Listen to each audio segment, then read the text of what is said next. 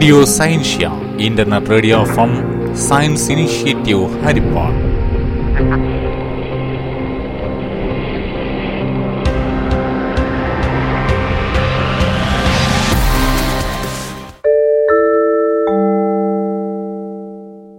എല്ലാ ശ്രോതാക്കൾക്കും റേഡിയോ സയൻഷ്യയിലേക്ക് സ്വാഗതം.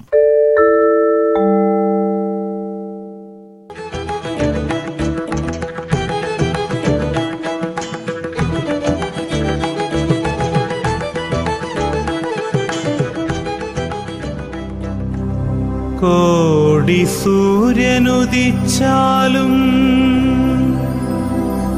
ഒഴിയാത്തൊരു കൂരിരുൾ തുറന്നു സത്യം കാണിക്കും സയൻസിന്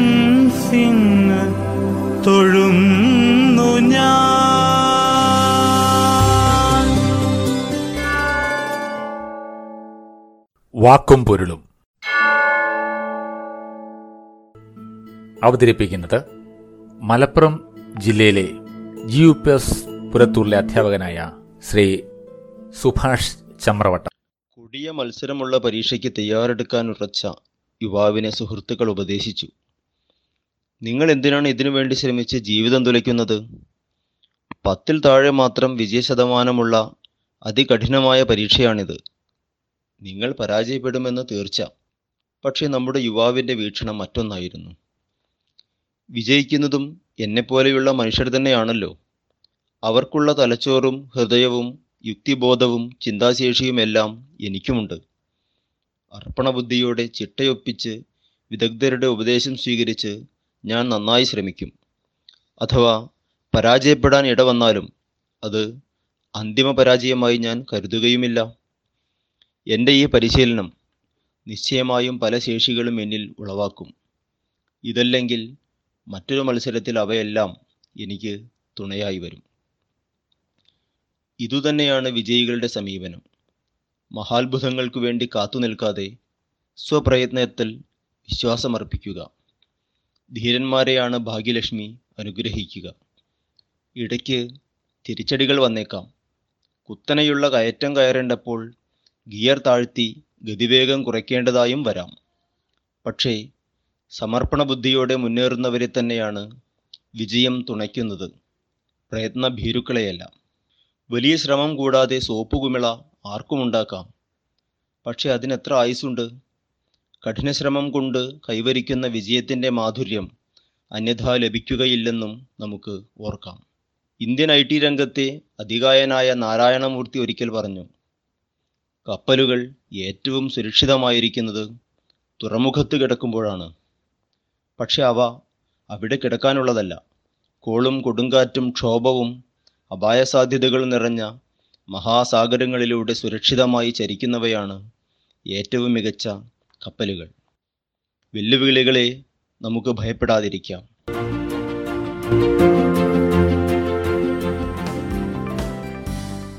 ഇന്ന് ഓർമ്മിക്കാൻ അവതരിപ്പിക്കുന്നത് ശ്രീമതി അശ്വതി. കേരളത്തിലെ രണ്ടാമത് ആകാശവാണി നിലയമാണ് ആയിരത്തി തൊള്ളായിരത്തി അമ്പത് മെയ് പതിനാലിന് പ്രക്ഷേപണം തുടങ്ങിയ കോഴിക്കോട് ആകാശവാണി നിലയം.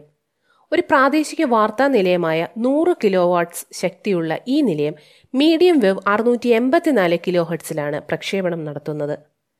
പത്ത് കിലോ വാട്ട് ശക്തിയുള്ള എഫ് എം പ്രക്ഷേപണം നൂറ്റിമൂന്ന് ദശാംശം ആറ് mega ഹെഡ്സിലാണ് Uroob U A Khader Akkitham K Raghavan തുടങ്ങിയ പല പ്രമുഖ മലയാളി സാഹിത്യകാരന്മാരും കോഴിക്കോട് ആകാശവാണി നിലയത്തിൽ പ്രവർത്തിച്ചിട്ടുണ്ട്. ഇന്ത്യയിൽ റേഡിയോ പ്രക്ഷേപണം ആരംഭിച്ചത് ആയിരത്തി തൊള്ളായിരത്തി ഇരുപത്തിയേഴിൽ രണ്ട് സ്വകാര്യ പ്രക്ഷേപണ ഉപകരണങ്ങളുടെ സഹായത്തോടു കൂടിയാണ്. കൊൽക്കത്തയിലും മുംബൈയിലുമായിരുന്നു ആദ്യത്തെ സംരക്ഷണം. ഈ നിലയങ്ങൾ ആയിരത്തി തൊള്ളായിരത്തി മുപ്പതിൽ ദേശീയ സൽക്കരിക്കുകയും ഇന്ത്യ പ്രക്ഷേപണ നിലയം ഇന്ത്യ ബ്രോഡ്കാസ്റ്റിംഗ് സർവീസ് എന്ന പേരിൽ പ്രവർത്തിക്കുകയും ചെയ്തു. ആയിരത്തി തൊള്ളായിരത്തി മുപ്പത്തി ആറിൽ അഖിലേന്ത്യ റേഡിയോ എന്ന പേര് സ്വീകരിച്ചു. ആയിരത്തി തൊള്ളായിരത്തി അമ്പത്തിയേഴിൽ ഔദ്യോഗിക നാമം ആകാശവാണി എന്ന് ആക്കിയെങ്കിലും ഇന്നും ജനകീയമായ പേര് അഖിലേന്ത്യ റേഡിയോ എന്ന് തന്നെയാണ്. നിങ്ങൾ കേട്ടുകൊണ്ടിരിക്കുന്നത് റേഡിയോ സയൻഷ്യ ഹരിപ്പാട്. ശാസ്ത്ര വിദ്യാഭ്യാസത്തിനായുള്ള ഇന്റർനെറ്റ് റേഡിയോ പ്രക്ഷേപണം.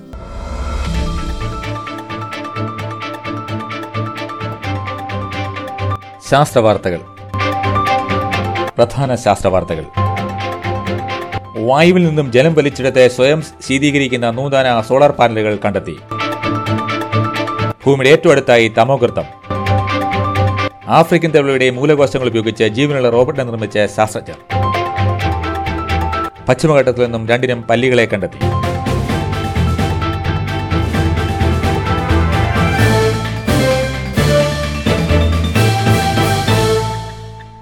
നമസ്കാരം. ഞാൻ സി ജി സന്തോഷ്. വാർത്തകൾ വിശദമായി. നമ്മുടെ വൈദ്യുത ആവശ്യകത കൂടുന്നതനുസരിച്ച് സോളാർ പാനലുകളുടെ എണ്ണത്തിൽ വർധനവ് ഉണ്ടാകുന്നുണ്ട്. സാധാരണ സോളാർ പാനലുകളിൽ സിലിക്കണാണ് ഉപയോഗിക്കുന്നത്. എന്നാൽ ഇവ ഇരുപത് ശതമാനം മാത്രമേ സൂര്യപ്രകാശത്തെ വൈദ്യുതിയായി രൂപാന്തരപ്പെടുത്താറുള്ളൂ. ബാക്കി എൺപത് ശതമാനവും താപമായി മാറുന്നതിനാൽ പാനലിന്റെ ചൂട് നാൽപ്പത് ഡിഗ്രി സെൽഷ്യസിനടുത്തുവരെ എത്തുന്നു. ഇതിനാൽ പാനലുകൾക്ക് ശീതീകരണം ആവശ്യമായി വരുന്നു. ഹോങ്കോങ് പോളിടെക്നിക് യൂണിവേഴ്സിറ്റിയിലെ പെങ് വാങ് എന്ന പരിസ്ഥിതി ഗവേഷകൻ. ഒരു സെന്റിമീറ്റർ കനമുള്ള ഒരു ജെല്ലിനെ സിലിക്കോൺ പാനലിന്റെ താഴ്ഭാഗത്ത് വെച്ച് ഈ ജെൽ രാത്രിയിൽ വായുവിൽ നിന്നും വലിച്ചെടുക്കുന്ന ജലത്തെ രാവിലെ ബാഷ്പീകരിക്കുന്നു. ഇങ്ങനെ വികസിപ്പിച്ചെടുത്ത സോളാർ പാനലുകളുടെ കാര്യക്ഷമത പതിനഞ്ച് ശതമാനം മുതൽ പത്തൊമ്പത് ശതമാനം വരെ വർദ്ധിച്ചതായും കണക്കാക്കുന്നു. യൂറോപ്യൻ സതേൺ ഒബ്സർവേറ്ററി ഭൂമിയിൽ നിന്നും ആയിരം പ്രകാശവർഷം അകലെയായി ഒരു തമോഗർത്തത്തെ കണ്ടെത്തിയിരിക്കുന്നതായി അസ്ട്രോണമി ആൻഡ് അസ്ട്രോഫിസിക്സ് ജേണൽ പ്രസിദ്ധീകരിച്ച റിപ്പോർട്ടിൽ പറയുന്നു. ദ്വിതീയ നക്ഷത്രത്തെപ്പറ്റി പഠനം നടത്തുന്ന സന്ദർഭത്തിൽ ആകസ്മികമായിട്ടാണ് നിശബ്ദവും അദൃശ്യവുമായ തമോഗർത്തത്തിന്റെ സാന്നിധ്യം തിരിച്ചറിയുന്നത്. ഇവയുടെ മാസ് സൂര്യനേക്കാൾ നാലു മടങ്ങ് കൂടുതലുമാണ്. നമ്മുടെ ക്ഷീരപഥത്തിൽ മറ്റ് തമോഗർത്തങ്ങളുടെ സാധ്യതയാണ് ഈ കണ്ടെത്തലുകൾ എല്ലാം വിരൽ ചൂണ്ടുന്നത്. ജീവനുള്ള റോബർട്ടിനെ നിർമ്മിച്ച് അമേരിക്കൻ ശാസ്ത്രജ്ഞർ ആഫ്രിക്കൻ തവളയുടെ മൂലകോശങ്ങൾ ഉപയോഗിച്ച് നിർമ്മിച്ചിരിക്കുന്ന ഈ ലിവിംഗ് റോബർട്ടിനെ സെനോബോട്ട് എന്നാണ് പേര് നൽകിയിരിക്കുന്നത്. ഒരു മില്ലിമീറ്ററിൽ താഴെയാണ് സെനോബോട്ടിന്റെ വീതി. മനുഷ്യ ശരീരത്തിലൂടെ അനായാസമായി നീങ്ങാൻ ഇവയ്ക്ക് കഴിയും.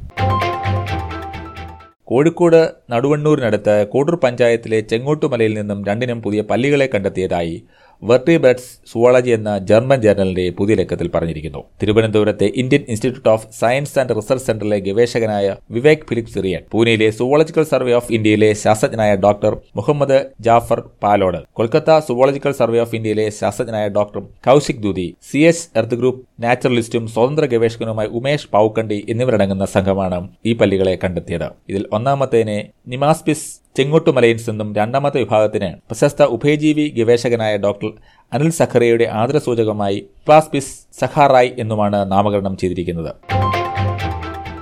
പ്രധാന വാർത്തകൾ ഒരിക്കൽ കൂടി. വായുവിൽ നിന്നും ജലം വലിച്ചെടുത്ത് സ്വയം ശീതീകരിക്കുന്ന നൂതന സോളാർ പാനലുകൾ കണ്ടെത്തി. ഭൂമിയുടെ ഏറ്റവും അടുത്തായി തമോകൃത്തം ആഫ്രിക്കൻ തവളയുടെ മൂലകോശങ്ങൾ ഉപയോഗിച്ച് ജീവനുള്ള റോബോട്ടിനെ നിർമ്മിച്ച ശാസ്ത്രജ്ഞർ. പശ്ചിമഘട്ടത്തിൽ നിന്നും രണ്ടിനും പല്ലികളെ കണ്ടെത്തി. വാർത്തകൾ തയ്യാറാക്കിയത് മിസ് ഇന്ദു പിള്ള തിരുവനന്തപുരം ശ്രീമതി ബിന്ദു രഞ്ജിത്ത് കായംകുളം. വാർത്തകൾ ഇവിടെ അവസാനിക്കുന്നു. നന്ദി നമസ്കാരം.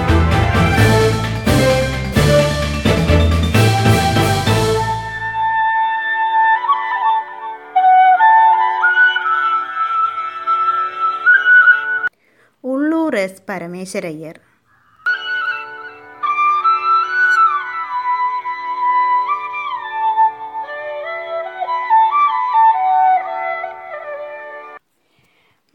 ഭാഷയിലെ പ്രമുഖ കവിയും പണ്ഡിതനുമായിരുന്നു മഹാകവി ഉള്ളൂർ എസ് പരമേശ്വരയ്യർ.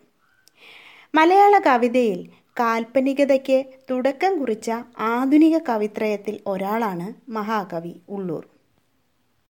ചങ്ങനാശ്ശേരിയിൽ പെരുന്നയിൽ പാലൂർ നമ്പൂതിരിമാരുടെ പരമ്പരയിൽപ്പെട്ട താമരശ്ശേരി ഇല്ലത്താണ് ആയിരത്തി എണ്ണൂറ്റി എഴുപത്തിയേഴ് ജൂൺ ആറിന് പരമേശ്വരയ്യർ ജനിച്ചത്. തിരുവനന്തപുരം ഉള്ളൂർ സ്വദേശിയായ പിതാവ് സുബ്രഹ്മണ്യ അയ്യർ അധ്യാപകനായിരുന്നു. അമ്മ ഭഗവതി അമ്മയുടെ നാടായ പെരുന്നയിൽ തന്നെയാണ് ബാല്യകാലം ചെലവഴിച്ചത്. അച്ഛന്റെ അകാല മരണത്തെ തുടർന്ന് അമ്മയോടൊപ്പം അച്ഛന്റെ സ്ഥലമായ ഉള്ളൂരിലേക്ക് താമസം മാറ്റി. പിതാവിന്റെ മരണം പരമേശ്വരന്റെ വിദ്യാഭ്യാസ മോഹങ്ങൾ കരുനിഴലിൽ വീഴ്ത്തി. എങ്കിലും അമ്മയുടെ പ്രോത്സാഹനവും സമർപ്പണവും അദ്ദേഹത്തെ ഉന്നത വിദ്യാഭ്യാസത്തിന്റെ പാതയിലെത്തിച്ചു. തിരുവ തിരുവനന്തപുരത്തെ മഹാരാജാസ് കോളേജിൽ ചേർന്ന അദ്ദേഹം ആയിരത്തി എണ്ണൂറ്റി തൊണ്ണൂറ്റിയേഴിൽ തത്വശാസ്ത്രത്തിൽ ഓണേഴ്സ് ബിരുദം നേടി. തുടർന്ന് തിരുവിതാംകൂർ സർക്കാർ ഉദ്യോഗസ്ഥനായി. ജോലിയിലിരിക്കെ നിയമത്തിൽ ബിരുദവും മലയാളത്തിലും തമിഴിലും ബിരുദാനന്ദ ബിരുദവും നേടി. അദ്ദേഹത്തിന്റെ പ്രേമസംഗീതത്തിലെ വരികൾ ശ്രദ്ധിക്കുക. ഒറ്റമതമുണ്ടുലകിന്നുയിരാം പ്രേമമതൊന്നല്ലോ.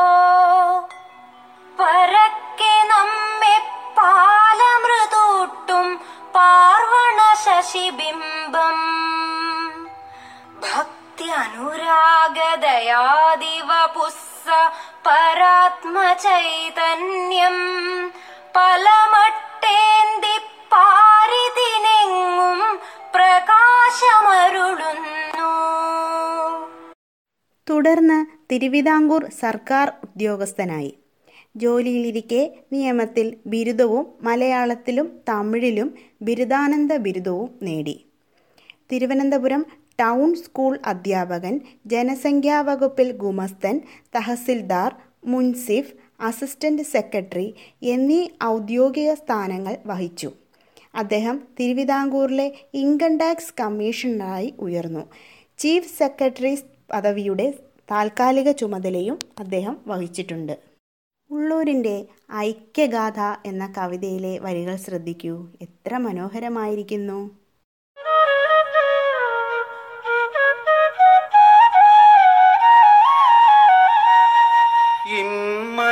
ഇമ്മരത്തോപ്പിലെ തൈമണിക്കാറ്റിന്റെ മർമ്മരവാക്യത്തിനർത്ഥമെന്തോ?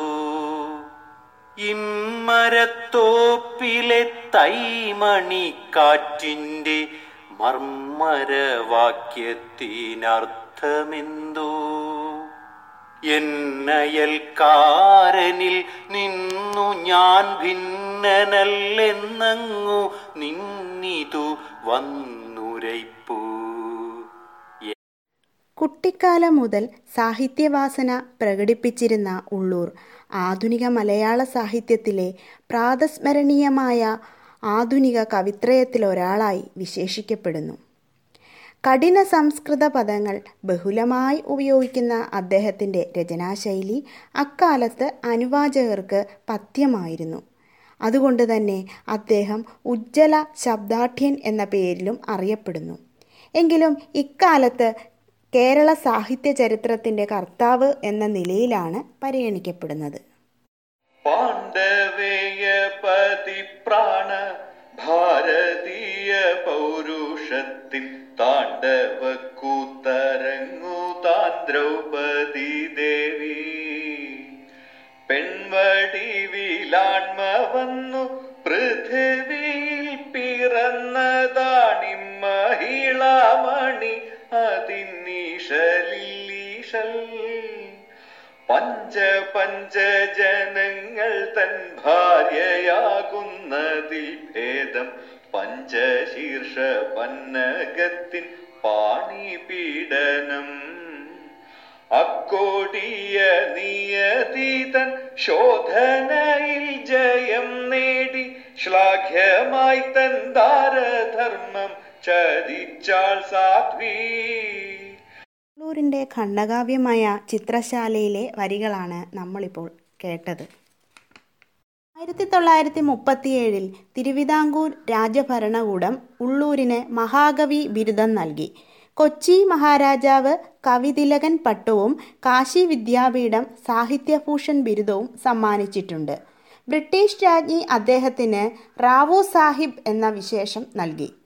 തിരുവിതാംകൂർ സർക്കാരിന്റെ ചീഫ് സെക്രട്ടറിയായും സേവനം അനുഷ്ഠിച്ചിട്ടുണ്ട് അനേകം കവിതകൾ രചിച്ചിട്ടുള്ള ഇദ്ദേഹത്തിന്റെ മഹാകാവ്യം ഉമാകേരളമാണ്. തിരുവിതാംകൂറിന്റെ ചരിത്ര സംഭവങ്ങളാണ് ഈ കാവ്യത്തിൽ വിവരിക്കുന്നത്. പത്തൊമ്പത് സർഗങ്ങളായി രണ്ടായിരത്തിലേറെ ശ്ലോകങ്ങൾ ഈ മഹാകാവ്യത്തിലുണ്ട്. ഉമാകേരളം കൂടാതെ അദ്ദേഹത്തിന്റെ പ്രസിദ്ധമായ മറ്റ് കൃതികളാണ് കേരള സാഹിത്യ ചരിത്രം കർണഭൂഷണം പിങ്കള ഭക്തിദീപിക ഒരു മഴത്തുള്ളി തുമ്പപ്പൂവേ കിരണവള്ളി മണിമഞ്ജുഷ വിശ്വം ദീപമയം എന്നിവ. അദ്ദേഹത്തിന്റെ മഞ്ഞുതുള്ളികൾ എന്ന കവിതയിലെ കുറച്ചു വരികൾ നമുക്കൊന്ന് കേട്ടു നോക്കാം. പോകല്ലേ പോകല്ലേ ഞങ്ങളെ കൈവിട്ടു നാഗത്തേക്കൻ മഞ്ഞു പുല്ലുകളെങ്ങുമേ നിങ്ങളാൽ മിന്നുന്നു കൽമുടി ചൂടിന റാണിമാരായി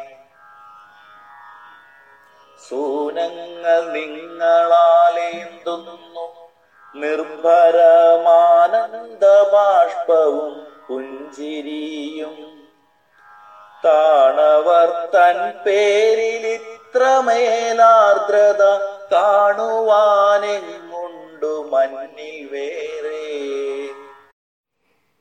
സർ സി. പി. ഉള്ളൂർ കവിതകളുടെ ആരാധകനായിരുന്നു. സർക്കാർ സർവീസിൽ വിവിധ പദവികളിൽ അലങ്കരിച്ചിരുന്ന ഉള്ളൂരിനെ സി. പി. ആണ് ജഗതിയിലേക്ക് കൊണ്ടുവന്നത്. ജഗതിയിലെ ഭക്തിവിലാസത്തിൽ താമസമാക്കിയ സി. പി. ഉള്ളൂരിനോട് അടുത്തിടപെടാനാണ് ജഗതിയിലെ സ്ഥലം വാങ്ങാൻ നിർബന്ധിച്ചത്. അതിവിപുലമായ ഒരു പുസ്തക ശേഖരണമാണ് മഹാകവിക്ക് ഉണ്ടായിരുന്നത്. പതിനായിരത്തിലേറെ വരുന്ന പുസ്തക ശേ പുസ്തകങ്ങൾ ശേഖരിക്കാൻ വീടിനോട് ചേർന്ന് ഒരു ഗ്രന്ഥശാലയും പണിതിരുന്നു.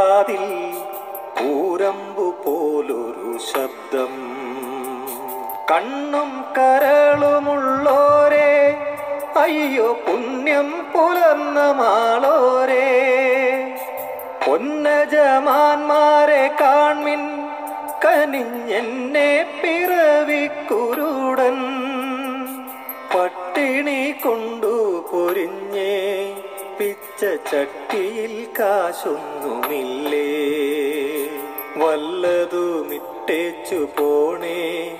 തുള്ളിക്കല്ലരി കഞ്ഞി നീർമോന്ത അയ്യം വിളിയതു കേട്ടു. പൈതൽ നെയ്യപ്പം ചട്ടിയിലിട്ടു. തപ്പിയെടുത്തതു തിന്നു.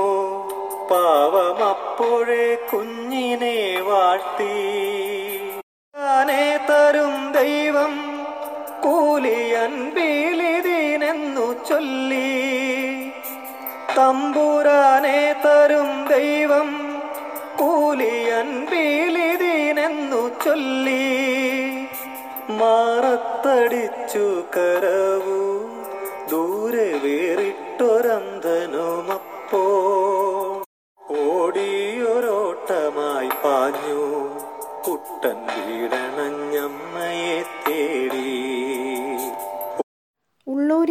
കവിതാരചനകൾ എല്ലാം തന്നെ സ്വന്തം വസതിയിൽ തന്നെയായിരുന്നു. ഒരു നിഷ്ഠ പോലെ തറയിൽ ഇരുന്നാണ് എഴുതിയിരുന്നത്. കിടക്കുന്നതും തറയിൽ തന്നെ. കേരള സാഹിത്യ ചരിത്രത്തിന്റെ രചനാവേളയിലാണ് അദ്ദേഹത്തിന് മസ്തിഷ്കാഘാതം ഏൽക്കുന്നത്. ചികിത്സ തീരും മുമ്പ് അദ്ദേഹം പുസ്തകം എഴുതി പൂർത്തിയാക്കി. രണ്ടാമത്തെ ആഘാതത്തെ തുടർന്ന് അബോധാവസ്ഥയിൽ കഴിഞ്ഞ കവി ഇരുപത്തൊന്ന് ദിവസത്തിന് ശേഷം ആയിരത്തി തൊള്ളായിരത്തി നാൽപ്പത്തി ഒൻപത് ജൂൺ പതിനഞ്ചിന് ജഗതിയിൽ വെച്ച് നമ്മോട് വിട പറഞ്ഞു. തീർത്ഥഭൂത കണ്ണാടിയൊന്നു ഞാൻ കയ്യിലേന്തി അതിൽ കൂടിക്കണ്ടേൻ തെല്ലിച്ചരാചരം.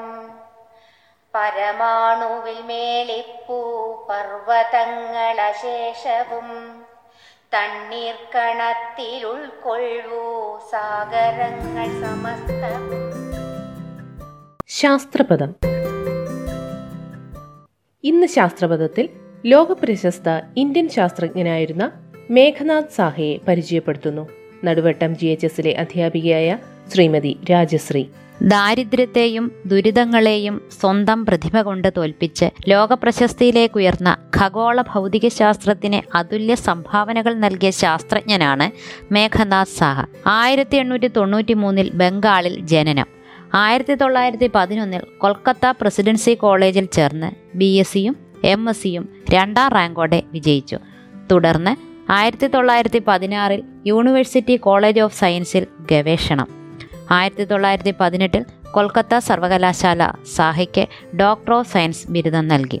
ആയിരത്തി തൊള്ളായിരത്തി ഇരുപത് സൗരമണ്ഡലത്തിലെ അയണീകരണത്തെപ്പറ്റിയുള്ള കണ്ടെത്തൽ. നക്ഷത്രങ്ങളിലെ അയണീകരണത്തിന്റെ തോത് മർദ്ദം ഊഷ്മാവ് വാതകത്തിന്റെ അയണീകരണ ക്ഷമത എന്നിവയെ ആശ്രയിച്ചാണ് ഇരിക്കുന്നതെന്ന് സാഹ കണ്ടെത്തി.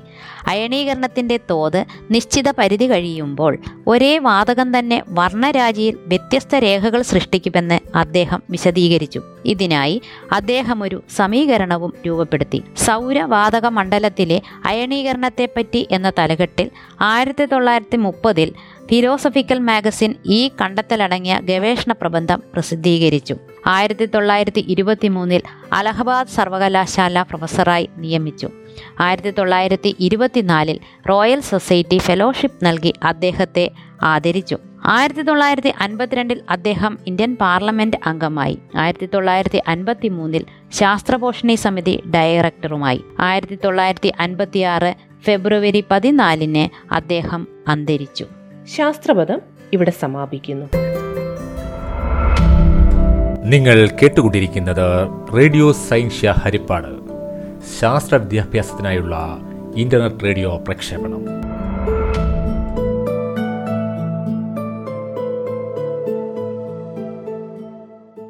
ഇനിയൊരു പ്രഭാഷണം കേൾക്കാം.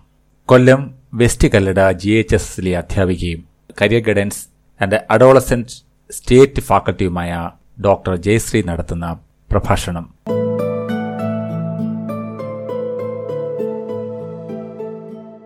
ഇന്റർപേഴ്സണൽ റിലേഷൻഷിപ്പ് അഥവാ വ്യക്തിബന്ധങ്ങൾ. രണ്ടോ അതിലധികമോ വ്യക്തികൾ തമ്മിലുള്ള ആഴമേറിയതും ശക്തിയേറിയതുമായ ബന്ധമാണ് വ്യക്തിബന്ധങ്ങൾ. കൗമാരപ്രായക്കാർക്കിടയിൽ വ്യക്തിബന്ധങ്ങൾക്ക് വളരെ പ്രാധാന്യമുണ്ട്. കുടുംബ ബന്ധങ്ങളുടെ തീവ്രത കുറയുകയും സുഹൃത്തുക്കൾ തമ്മിലും പൂരക ലിംഗത്തിൽപ്പെട്ടവർ തമ്മിലുമുള്ള ബന്ധങ്ങളുടെ ആഴവും പരപ്പും കൂടുകയും ചെയ്യുന്ന അവസരമാണ് കൗമാര കാലഘട്ടം. ഇത് അനാരോഗ്യകരവും അനഭിലഷണീയവുമായ അന്തരീക്ഷത്തിലേക്ക് എത്തിയേക്കാം. കൗമാരപ്രായക്കാരും വിവിധ തലത്തിൽപ്പെട്ട വ്യക്തികളും തമ്മിലുള്ള ബന്ധങ്ങൾ എത്രത്തോളമാകാം എന്നു പരിശോധിക്കാം. ബന്ധങ്ങളുടെ അതിർവരമ്പ് ലംഘിക്കുമ്പോൾ പാടില്ല എന്ന് പറയാനുള്ള തന്റെ ഇടം കൗമാരപ്രായക്കാർ. പ്രത്യേകിച്ച് പെൺകുട്ടികൾ ആർജിക്കേണ്ടത് അനിവാര്യമാണ്. നിത്യജീവിതത്തിൽ വിവിധ തരത്തിലുള്ള ബന്ധങ്ങൾ നമുക്ക് ദർശിക്കാം. ഉദാഹരണത്തിന് കുടുംബ ബന്ധം അധ്യാപക വിദ്യാർത്ഥി ബന്ധം സുഹൃത്ത് ബന്ധം സഹോദരി സഹോദര ബന്ധം അയൽപക്ക ബന്ധം എന്നിങ്ങനെ. രണ്ടു വ്യക്തികൾ തമ്മിലുള്ള ബന്ധം വിജയപ്രദമാകുന്നതിനും പരാജയപ്പെടുന്നതിനും വിവിധ കാരണങ്ങളുണ്ട്.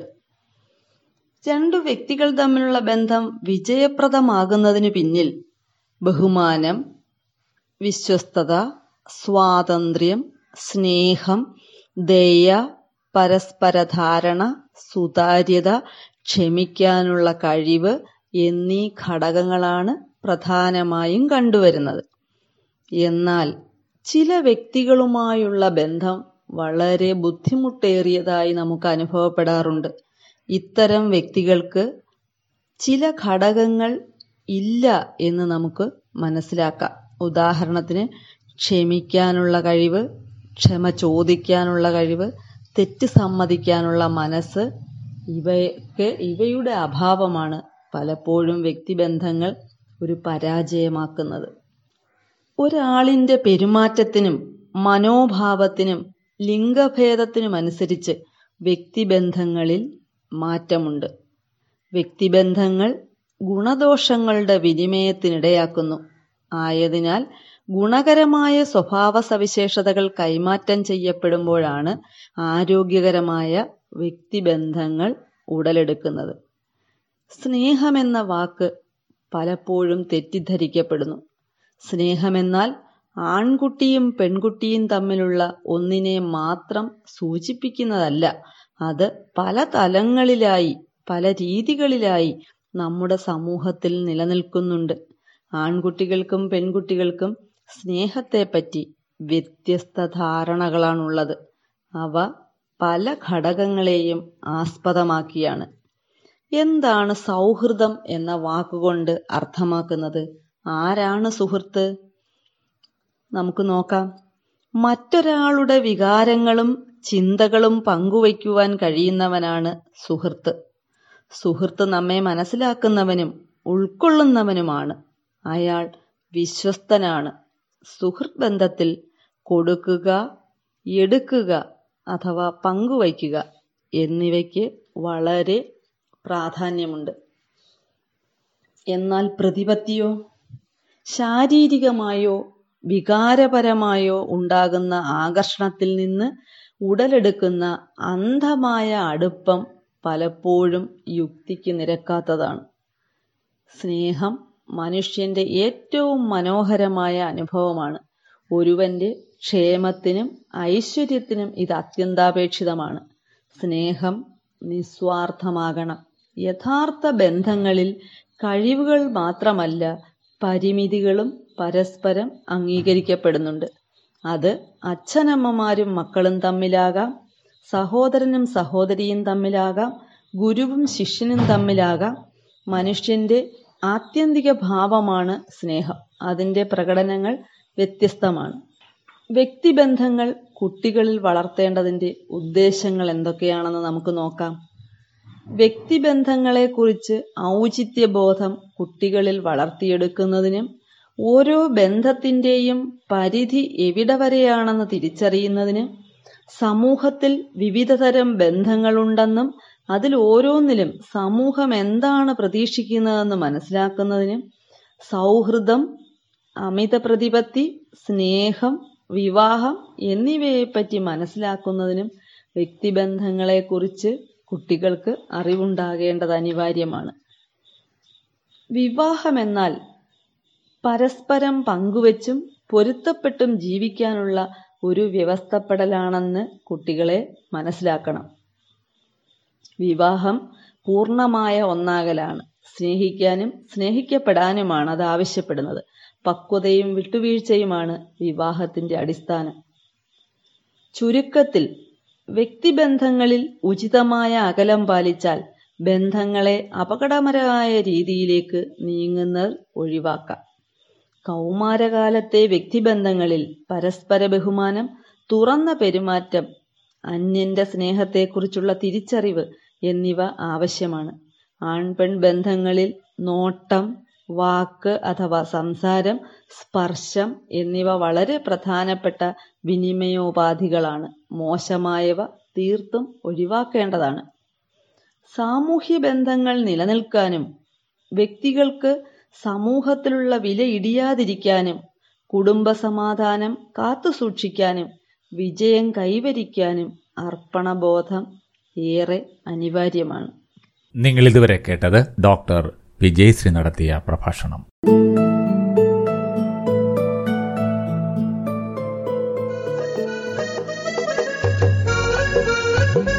ബാലലോകം. കുട്ടികൾക്കായുള്ള പ്രത്യേക പരിപാടി.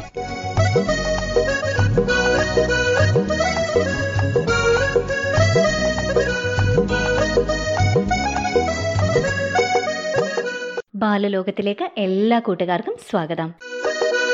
ബാലലോകത്തിൽ ഇന്ന് ഒരു ശാസ്ത്രകഥയോടുകൂടി നമുക്ക് ആരംഭിക്കാം. അവതരിപ്പിക്കുന്നത് Malappuram Tirur government higher secondary സ്കൂളിലെ അധ്യാപികയായ പ്രമീള ടീച്ചർ. ശാസ്ത്രകഥ വേരിൽ വസിക്കും ചങ്ങാതി. മഴ പെയ്ത് നനഞ്ഞു കുതിർന്ന പറമ്പിലൂടെ മുത്തച്ഛനും അബിക്കുട്ടനും നടക്കാനിറങ്ങിയതായിരുന്നു. മഴയിൽ കുളിച്ചു നിൽക്കുന്ന ചെടികളെ തൊട്ടു തലോടിയായിരുന്നു അബിക്കുട്ടന്റെ നടപ്പ്. ഓരോ ചെടികളെയും തൊട്ടു തലോടുമ്പോൾ അവയെല്ലാം തലയിൽ നിളക്കി ചുറ്റിലും വെള്ളത്തുള്ളികൾ തെറിപ്പിച്ചുകൊണ്ടിരുന്നു. അബിക്കുട്ടന് നന്നേ രസിച്ചു. അവൻ വീണ്ടും വീണ്ടും ചെടിത്തലപ്പിലൂടെ ശക്തിയായി കൈവിരൽ ഓടിച്ചു കളിച്ചുകൊണ്ടിരുന്നു. അബിക്കുട്ട നീ എന്തെടുക്കുക അവിടെ? ഒന്ന് വേഗം വരൂ. മുത്തശ്ശനാണ് വിളിക്കുന്നത്. അയ്യോ മുത്തശ്ശൻ ഒരുപാട് മുന്നിലെത്തിയിരിക്കുന്നു. ചെടികളുമായി കളിക്കുന്നതിനിടയിൽ താൻ ഒരുപാട് പിന്നിലായി പോയല്ലോ. അബിക്കുട്ടാ മുത്തശ്ശൻ വീണ്ടും വിളിക്കുന്നു. ദാ എത്തി മുത്തശ്ശ. അബിക്കുട്ടൻ ഒറ്റ ഓട്ടം വെച്ചു കൊടുത്തു. മുത്തശ്ശന്റെ അരികിലെത്തി. എന്റെ കുട്ടി നീ എന്തെടുക്കുമായിരുന്നു അവിടെ? ഞാൻ വിചാരിച്ചു നീ എന്റെ കൂടെ തന്നെ ഉണ്ടെന്ന്. ഈ വയസ്സായ എന്നെ പറ്റിക്കായിരുന്നോ നീ? മുത്തശ്ശൻ അബിക്കുട്ടന് വേദനിക്കാതെ ഒരു അടി വെച്ചു കൊടുത്തു. അല്ല മുത്തശ്ശ ഞാൻ ഇങ്ങനെ ഓരോ ചെടികളെയും തലോടി വരികയായിരുന്നു. എന്തുമാത്രം ചെടികളാ നമ്മുടെ പറമ്പിൽ? അല്ലേ മുത്തശ്ശ? വേണ്ട വേണ്ട നീ വിഷയം മാറ്റേണ്ട. നല്ല അടിയുടെ കുറവുണ്ട് നിനക്ക്. സത്യമായ മുത്തശ്ശ നല്ല രസമായിരുന്നു ഈ ചെടികളൊക്കെ ഇങ്ങനെ ഇളക്കുമ്പോ വെള്ളം തെറിക്കുന്നത് കാണാൻ എന്ത് രസ? അല്ല മുത്തശ്ശ ഈ ചെടികളൊക്കെ നമുക്ക് ആവശ്യമുള്ളതാണോ? ഇവിടെ നമുക്ക് ആവശ്യമുള്ളതും അല്ലാത്തതും ഒക്കെ ഉണ്ട്. തൊട്ടടുത്ത് നിൽക്കുന്ന ചേമ്പും ചേനയും ചൂണ്ടിക്കാട്ടിക്കൊണ്ട് മുത്തശ്ശൻ പറഞ്ഞു അബിക്കുട്ടൻ അറിയാലോ ഇതെല്ലാം നമ്മൾ നട്ടുവളർത്തുന്ന ചേനയും ചേമ്പും ഒക്കെയാ. തൊട്ടടുത്ത് നിൽക്കുന്ന തൊട്ടാവാടി ചെടി ചൂണ്ടിക്കാണിച്ചുകൊണ്ട് മുത്തശ്ശൻ പറഞ്ഞു ഇത് നമുക്ക് വേണ്ടാത്തത്. ഇങ്ങനെ നമ്മുടെ വിളകൾക്കിടയിൽ വളരുന്ന ഇത്തരം ചെടികളെ കളകൾ എന്നാണ് നമ്മൾ പറയുന്നത്. എങ്കിലിത് വേണ്ട എന്ന് പറഞ്ഞതും അഭികുട്ടൻ തൊട്ടാവാടി ചെടിയുടെ അടിഭാഗം പിടിച്ച് ഒറ്റ വലി നനഞ്ഞു കുതിർന്ന മണ്ണായതുകൊണ്ടാവണം തൊട്ടാവാടി ചെടി വേരോടെ പിഴുതു പോന്നു. ഷോ എന്ത് പണിയാ അബിക്കുട്ട നീ ചെയ്തത്? മുത്തശ്ശൻ അബിക്കുട്ടന് നേരെ ഒന്ന് കണ്ണുരുട്ടി. അല്ല ഇത് വേണ്ടാത്തതല്ലേ മുത്തശ്ശ? അതെ പക്ഷെ ഒരു കാര്യമുണ്ട് അബിക്കുട്ട മുത്തശ്ശൻ ആ തൊട്ടാവാടി ചെടി അവന്റെ കയ്യിൽ നിന്നും വാങ്ങിച്ചു. തൊട്ടടുത്ത് നിന്ന് മറ്റൊരു പാഴ്ചെടിയും പറിച്ചു. എന്നിട്ട് ആ രണ്ട് ചെടികളുടെയും വേരുകൾ അബിക്കുട്ടനെ കാണിച്ചു. അബിക്കുട്ട ഈ രണ്ട് ചെടികളുടെ വേരുകൾ സൂക്ഷിച്ചു നോക്കൂ. തൊട്ടാവാടി ചെടിയുടെ വേരുകളിൽ എന്തെങ്കിലും പ്രത്യേകതകളുണ്ടോ? അബിക്കുട്ടൻ രണ്ട് ചെടിയുടെ വേരുകളിലേക്കും ശ്രദ്ധിച്ചു നോക്കി പെട്ടെന്നാണ് അവൻ അത് കണ്ടത്. തൊട്ടാവാടി ചെടിയുടെ വേരുകളിൽ അവിടെ ഇവിടെയായി നിറയെ കുഞ്ഞുമുഴകൾ. അവന്റെ കണ്ണുകൾ വിടർന്നു. ദേ മുത്തശ്ശ ഈ തൊട്ടാവാടി ചെടിയുടെ പേരിൽ നിറയെ കുഞ്ഞു മുഴകളാണല്ലോ. മിടുക്കൻ മുത്തശ്ശൻ അവനെ പുറത്തു തട്ടി. അഭിനന്ദിച്ചു. ഇതുകൊണ്ടാ മുത്തശ്ശൻ തൊട്ടാവാടി ചെടി പറിച്ചതിന് വഴക്ക് പറഞ്ഞേ? അതെന്താ മുത്തശ്ശ? ഈ കുഞ്ഞുമുഴകൾ പറയാലോ? മുത്തശ്ശന്റെ കയ്യിൽ പിടിച്ച് അഭിക്കുട്ടൻ മുന്നോട്ട് നടന്നു. പറയും മുത്തശ്ശ എന്താണ് കാര്യം? പറയാം. കേട്ടോളൂ. ഈ വേരിൽ കാണുന്ന മുഴകൾ എന്താണെന്നറിയോ അബിക്കുട്ടന് അവനില്ലെന്ന് തലയാട്ടി. എന്നാൽ കേട്ടോളൂ. തൊട്ടവാടിയിൽ മാത്രമല്ല. പയർ കൊഴിഞ്ഞിൽ മുതിര ഉഴുന്ന് തുടങ്ങിയ സസ്യങ്ങളുടെ എല്ലാം വേരുകളിൽ ഇങ്ങനെ മുഴകൾ കാണും. ഈ മുഴകളിൽ റൈസോബിയം എന്നൊരിനം ബാക്ടീരിയ വസിക്കുന്നുണ്ട്. ഓ അപ്പൊ റൈസോബിയം ബാക്ടീരിയയുടെ വാസസ്ഥലമാണ് ഈ മുഴകൾ അല്ലേ? പക്ഷേ അതുകൊണ്ട് നമുക്കെന്ത് പ്രയോജനം മുത്തശ്ശ? ഉണ്ടല്ലോ. കേട്ടോളൂ. ഈ ബാക്ടീരിയകൾ അന്തരീക്ഷത്തിലുള്ള നൈട്രജൻ വലിച്ചെടുത്ത് ചെടികൾക്ക് ഉപയോഗിക്കാവുന്ന രൂപമായ നൈട്രേറ്റ് ആക്കി മാറ്റുന്നു. അപ്പോ ഈ ബാക്ടീരിയക്ക് ജീവിക്കാനുള്ള ഊർജം എവിടുന്നാ കിട്ടുക മുത്തശ്ശ? അത് ഈ ചെടികൾ തന്നെ നൽകുന്നു. മുത്തശ്ശൻ മറുപടി പറഞ്ഞു. ഇങ്ങനെ നൈട്രജൻ ശേഖരിക്കുന്ന പ്രക്രിയയ്ക്ക് പേ പറയുന്ന പേരാണ് നൈട്രജൻ യൗഗീകരണം. അപ്പൊ പിന്നെ നൈട്രജൻ കൊണ്ട് മറ്റു വിളകൾക്ക് എന്ത് പ്രയോജനമാണ്? അബിക്കുട്ടന്റെ സംശയം തീരുന്നില്ല. ആ ചെടികൾ മണ്ണിൽ അഴുകി അഴുകിച്ചേരുമ്പോൾ ധാരാളം നൈട്രജൻ മണ്ണിലെത്തുന്നു. അങ്ങനെ മറ്റു വിളകൾക്കും അവ ലഭിക്കുകയും ചെയ്യുന്നു. ഓ അത് ശരി. അതാണല്ലേ. മുത്തശ്ശൻ ഇടയ്ക്കൊക്കെ നമ്മുടെ പാടത്തും പറമ്പിലും പയർ വിതയ്ക്കുന്നത്. അതേലോ പയർ ഒരിടവിളിയായി കൃഷി ചെയ്യുന്നതിന്റെ ഗുണം അഭിക്കുട്ടനിപ്പം മനസ്സിലായോ? അന്തരീക്ഷത്തിൽ ഭൂമിയിലെ ഒരു ഹെക്ടർ സ്ഥലത്തിന് മുകളിലായി എഴുപത്തെട്ടായിരം ടൺ നൈട്രജൻ ഉണ്ട്. ഈ നൈട്രജൻ ചെടികൾക്ക് നേരിട്ട് ഉപയോഗിക്കാൻ പറ്റില്ല. അതിനല്ലേ മുത്തശ്ശൻ നമ്മൾ നൈട്രജൻ അടങ്ങിയ വളങ്ങൾ ഉപയോഗിക്കുന്നത്? പിന്നെന്തിനാ ഈ ചെടികളെ ആശ്രയിക്കുന്നത്? ശരിയാണ് അഭിക്കുട്ടൻ പറഞ്ഞത്. വലിയ മുതൽ മുടക്കിൽ രാസവള കമ്പനികൾ വലിയ മർദ്ദവും ഉയർന്ന ഊഷ്മാവും ഉപയോഗിച്ചാണ് ഈ നൈട്രജനെ രാസവളമാക്കി മാറ്റുന്നത്. എന്നാൽ ഈ പയറിന്റെയും തൊട്ടാവാടിയുടെയും വേരിലുള്ള ബാക്ടീരിയയ്ക്ക് ഇത് നിഷ്പ്രയാസം വലിച്ചെടുക്കാം. പിന്നീട് മറ്റു ചെടികൾക്ക് ഉപയോഗിക്കുകയുമാവാം. എങ്ങനെയുണ്ട് ചെടികളുടെ ഐഡിയ അഭിക്കുട്ട? അപ്പോ വെറുതെ കാശ് കൊടുത്ത് നൈട്രജൻ വളങ്ങൾ വാങ്ങിക്കുന്നതിനേക്കാൾ ലാഭം നമുക്ക് ഈ പയർവർഗ ചെടികൾ വളർത്തുന്നതല്ലേ? പയറുണ്ടാവുകയും ചെയ്യും മണ്ണിൽ വളം കിട്ടുകയും ചെയ്യും. അല്ലേ മുത്തശ്ശ? അതെ വൻപയർ നന്നായി കൃഷി ചെയ്യാമെങ്കിൽ ഒരു ഹെക്ടറിൽ തൊണ്ണൂറ് കിലോഗ്രാം നൈട്രജൻ ലഭിക്കുമെന്ന് കണ്ടിട്ടുണ്ട്. ഇത്രയും നൈട്രജൻ മണ്ണിൽ എത്തണമെങ്കിൽ നൂറ്റി തൊണ്ണൂറ്റഞ്ച് കിലോഗ്രാം യൂറിയയോ നാനൂറ്റമ്പത് കിലോഗ്രാം അമോണിയം സൾഫേറ്റോ വേണ്ടിവരും. രാസവളത്തിൽ നിന്നും കിട്ടുന്ന നൈട്രജന്റെ ശരാശരി അൻപത് ശതമാനം മാത്രമേ വിളകൾക്ക് കിട്ടുകയുള്ളൂ എന്ന് സാരം. ഇപ്പൊ മനസ്സിലായോ? അബിക്കുട്ടന് എന്തുകൊണ്ടാണ് ഈ പയർ ചെടികൾ മുത്തശ്ശൻ കൃഷി ചെയ്യുന്നതെന്ന്? ഓ എന്തൊക്കെ ഒരു അറിവായി മുത്തശ്ശന്. എന്റെ അബിക്കുട്ട നീ ആറാം ക്ലാസ്സിലല്ലേ എത്തിയിട്ടുള്ളൂ? ഇനിയും ഒത്തിരി പഠിച്ചു വരുമ്പോഴത്തേക്കും ഈ അറിവൊക്കെ നിനക്കും കിട്ടൂലോ? എനിക്കും വേണം മുത്തശ്ശനെ പോലെ ഒരു നല്ല കർഷകനാവാൻ. അങ്ങനെയെങ്കിൽ നമ്മൾ രക്ഷപ്പെട്ടുല്ലോ അബിക്കുട്ട മുത്തശ്ശൻ അബിക്കുട്ടന്റെ തോളിൽ തട്ടി. നമുക്ക് ആവശ്യമുള്ളതൊക്കെ നമ്മൾ കൃഷി ചെയ്തുണ്ടാക്കിയാൽ എന്താ ഗുണം അബിക്കുട്ട അതോ വിഷമില്ലാത്ത ആഹാരം നമുക്ക് കഴിക്കാം? അതല്ലേ അതിന്റെ ഗുണം മുത്തശ്ശ നിനക്കിപ്പം വിവരം വെച്ചോടോ അബിക്കുട്ട? മുത്തശ്ശ കുറെ നേരായി നമ്മൾ പോന്നിട്ട് അവിടെ അമ്മയും മുത്തശ്ശിയും നമ്മളെ തെരയുന്നുണ്ടാവൂലേ? ശരിയാ വേഗം നടന്നോളൂ. നമുക്കിനി നാളെ വരുമ്പോ ബാക്കി കാര്യങ്ങൾ മുത്തശ്ശൻ പറഞ്ഞു തരാം. ഇല്ലച്ചൻ വീട്ടിൽ പോയിട്ട് അഭിക്കുട്ടന്റെ സംശയങ്ങൾ ഓരോന്ന് ചോദിച്ചോളൂ. സ്വസ്ഥായിരിക്കുമ്പോ മുത്തശ്ശൻ എല്ലാം പറഞ്ഞുതരാം. വേഗം നടക്കൂ. ഇനി ഒരു ഗാനം കേൾക്കാം. നങ്ങിയാർകുളങ്ങര ഗവൺമെന്റ് യു പി സ്കൂളിലെ ആറാം ക്ലാസ്സിൽ പഠിക്കുന്ന കൊച്ചുകൂട്ടുകാരിയായ അപർണയാണ് ഗാനം ആലപിക്കുന്നത്.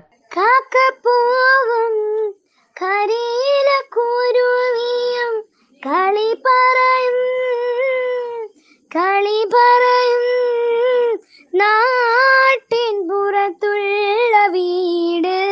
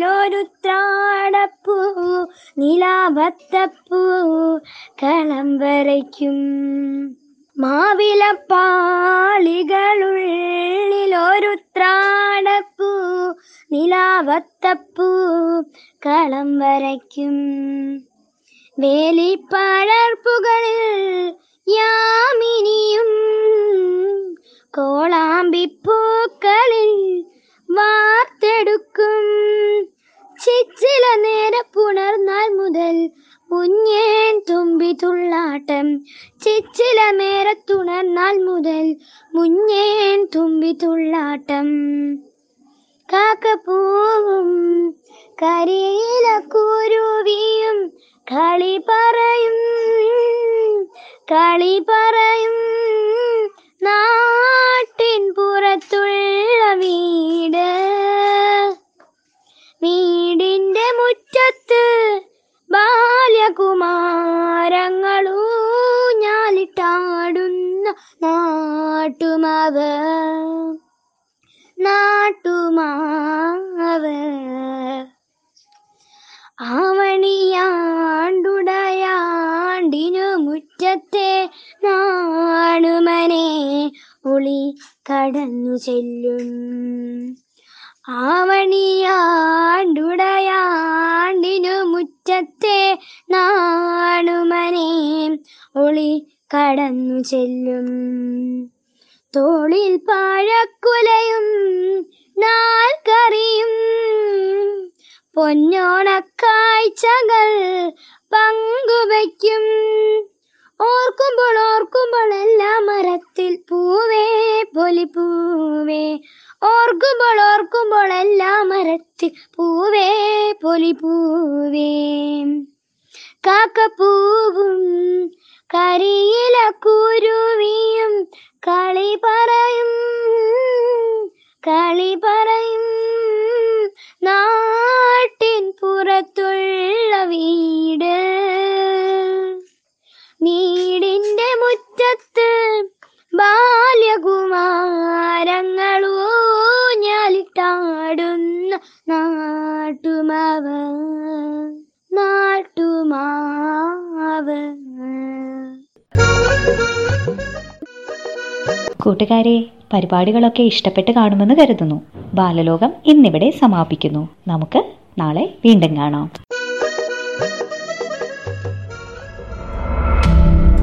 നിങ്ങൾ കേട്ടുകൊണ്ടിരിക്കുന്നത് റേഡിയോ സയൻഷ്യ ഹരിപ്പാട്. ശാസ്ത്ര വിദ്യാഭ്യാസത്തിനായുള്ള ഇന്റർനെറ്റ് റേഡിയോ പ്രക്ഷേപണം.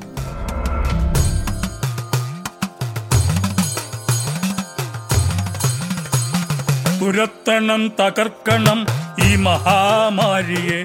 കരുതണം പൊരുതണം ഒരുമിച്ചു നിൽക്കണം.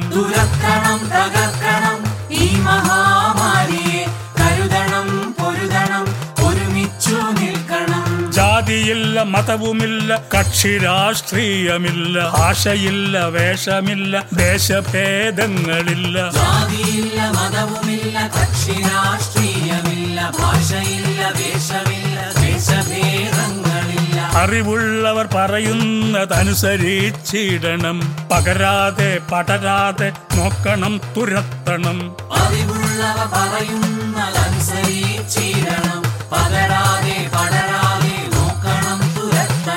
തുരത്തണം തകർക്കണം ഈ മഹാമാരിയെ. പതറാതെ തളരാതെ ഒരുമിച്ചു നിൽക്കണം. തുരത്തണം തകർക്കണം ഈ മഹാമാരിയെ. പതറാതെ തളരാതെ ഒരുമിച്ചു നിൽക്കണം. ഒരുമിച്ചു നിൽക്കണം. ഒരുമിച്ചു നിൽക്കണം. ഒരുമിച്ചു നിൽക്കണം. ഒരുമിച്ചു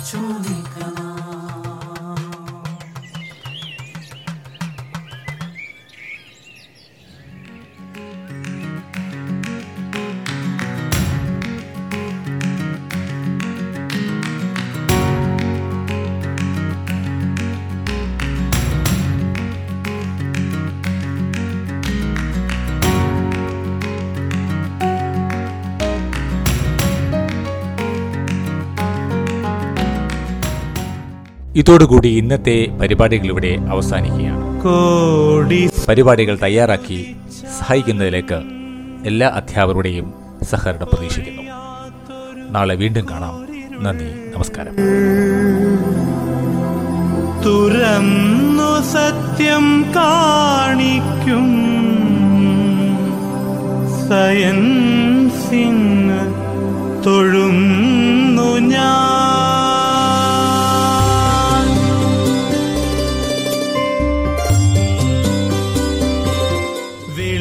വെളിച്ചം മിന്നൽ ചൂടൊച്ച ഇവയ്ക്കുള്ളിൽ മറഞ്ഞിടും. അത്ഭുതങ്ങൾ വെളിക്കാക്കും. സയൻസിന്ന് തൊഴുന്നു ഞാൻ. വെളിച്ചം മിന്നൽ ചൂടൊച്ച ഇവയ്ക്കുള്ളിൽ മറഞ്ഞിടും. അത്ഭുതങ്ങൾ വെളിക്കാക്കും. സയൻസിന്ന് തൊഴുന്നു ഞാൻ. ഇരുട്ടുകൊണ്ടു കച്ചോടം നടത്തുന്ന പുരോഹിത.